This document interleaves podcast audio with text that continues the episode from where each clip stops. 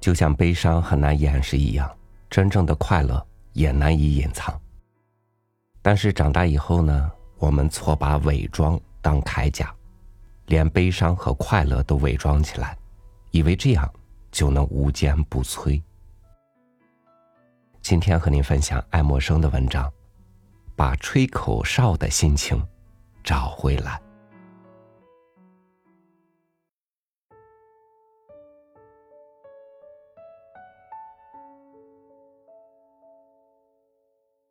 想想看吧，在纽约的街道上，我已经好久没有听到有人吹口哨了。这并不是我一个人有感想。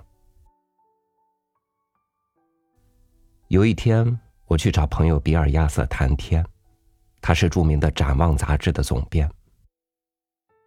你是否注意到，走在麦迪逊大街上就没有一个吹口哨的人？他问我。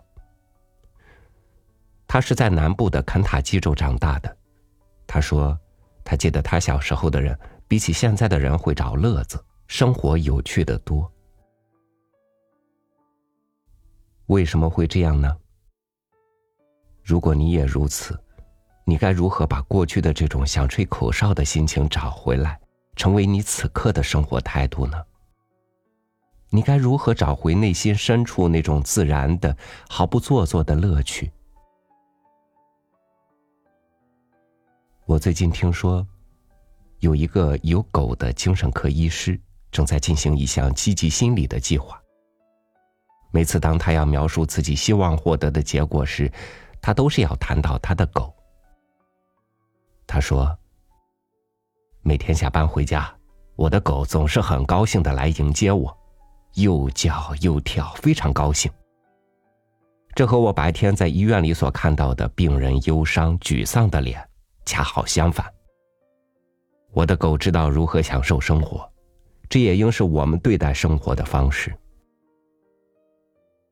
当然，我不是建议大家像狗一样到处又跑又跳。我知道有些人如果表露出过分的快乐，会让人感到滑稽。我常常怀疑这样的人的快乐是装出来的，但是我们也知道有少数人是发自内心感到高兴的。这便是关键所在。所谓真正的乐趣，并不是表面上的，或是随处可见的，而是一种发自内心的感觉。你是因为你的处境和你所做的事感到无比的幸福。你如果暗中注意这种人，就可以发现他们总是在唱歌或吹口哨。让我重复一次。今天我真的感到快乐。我想我可以说出感到快乐的原因。昨天是个晴朗的星期天，下午我和太太露丝还有小女孩丽莎一起散步，我们在一起很快乐，玩得很开心。我们走过第五大街的莱特大厦和汉姆博物馆时，丽莎说：“看，多美啊！”丽莎一说，我便抬头看一次。这时，我才真正了解了伟大的建筑以及注入到这个建筑中的人生乐趣。这正是关键所在。当你觉得心情愉快时，你会情不自禁的表现出快乐的神情，同时会欣赏万物，心中的幸福感也油然而生。心理学家亨林克博士说：“当他看到病人沮丧时，他会要他沿着街道急走一阵，快快的走，绕着大街走十圈。”林克博士说：“这样走的话，可以锻炼大脑的活动中心，使你的血液从情绪中心流泻出去，而当你走回来后，你会变得比较理性。”而且比较能接受积极思想。你的身体健康状况与你能否享受生活有关系。当你精神振奋、心境开阔、容光焕发时，生命便也呈现出新的意义。适量的运动及休息是心情愉快的必要因素。我读过的一篇文章说，有些科学家最近对他们所谓的大剂量催眠剂做过实验。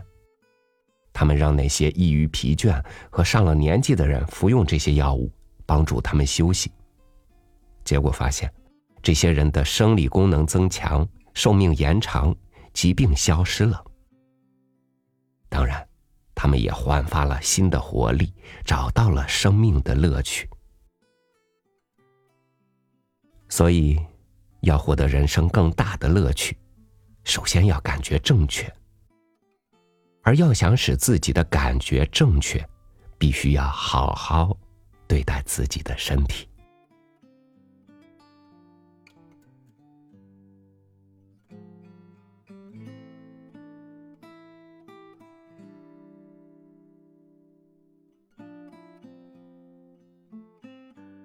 再倔强的灵魂，也需要有个好身体做载体，吃好饭，睡好觉。